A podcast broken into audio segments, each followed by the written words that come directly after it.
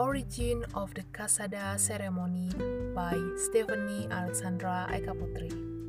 One day, the leader of a married couple in Tengger village, from the abbreviation names of Rara Anteng and Jaka Seger, want to have children because they had not had children for a long time since they got married.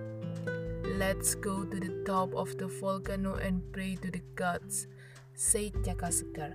Then his wife replied, All right, darling, let's go over there. The next day, they went to the volcano to pray and ask the gods to give them a child immediately.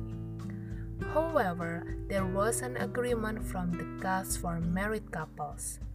When the gods have given them children, they must prepare to sacrifice their last child in return. Then they agree with the agreement. Finally, the gods granted their wish. Over the years, they lived happily with their 25 children. The time when they had to reward the gods had come. However, they did not want to give their child to the gods.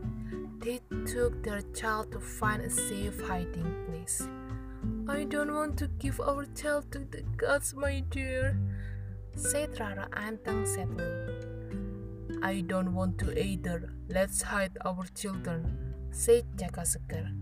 Jaka Seger and Rara Anteng broke the agreement they had agreed. The gods were furious because Jaka and Rara Anteng broke the agreement they had agreed. Suddenly, a violent volcanic eruption occurred in the village. The hot lava followed them and swallowed up the last child in the crater of the volcano.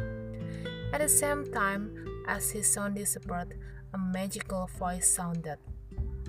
I sacrifice for my parents, and the gods save you all. Live in peace, worship the gods. I remind you that every Kasada month on the 14th day you have to make offerings to the gods in the crater of Mount Bromo, yelled the son. Since that incident, the villagers annually make offerings to Lord Sanghyang Widi Finally, this tradition is followed from generation to generation by the Tengger community. Every year, a Kasada ceremony or Upacara Kasada is held in the potency of Saint and Mount Bromo's crater. The end.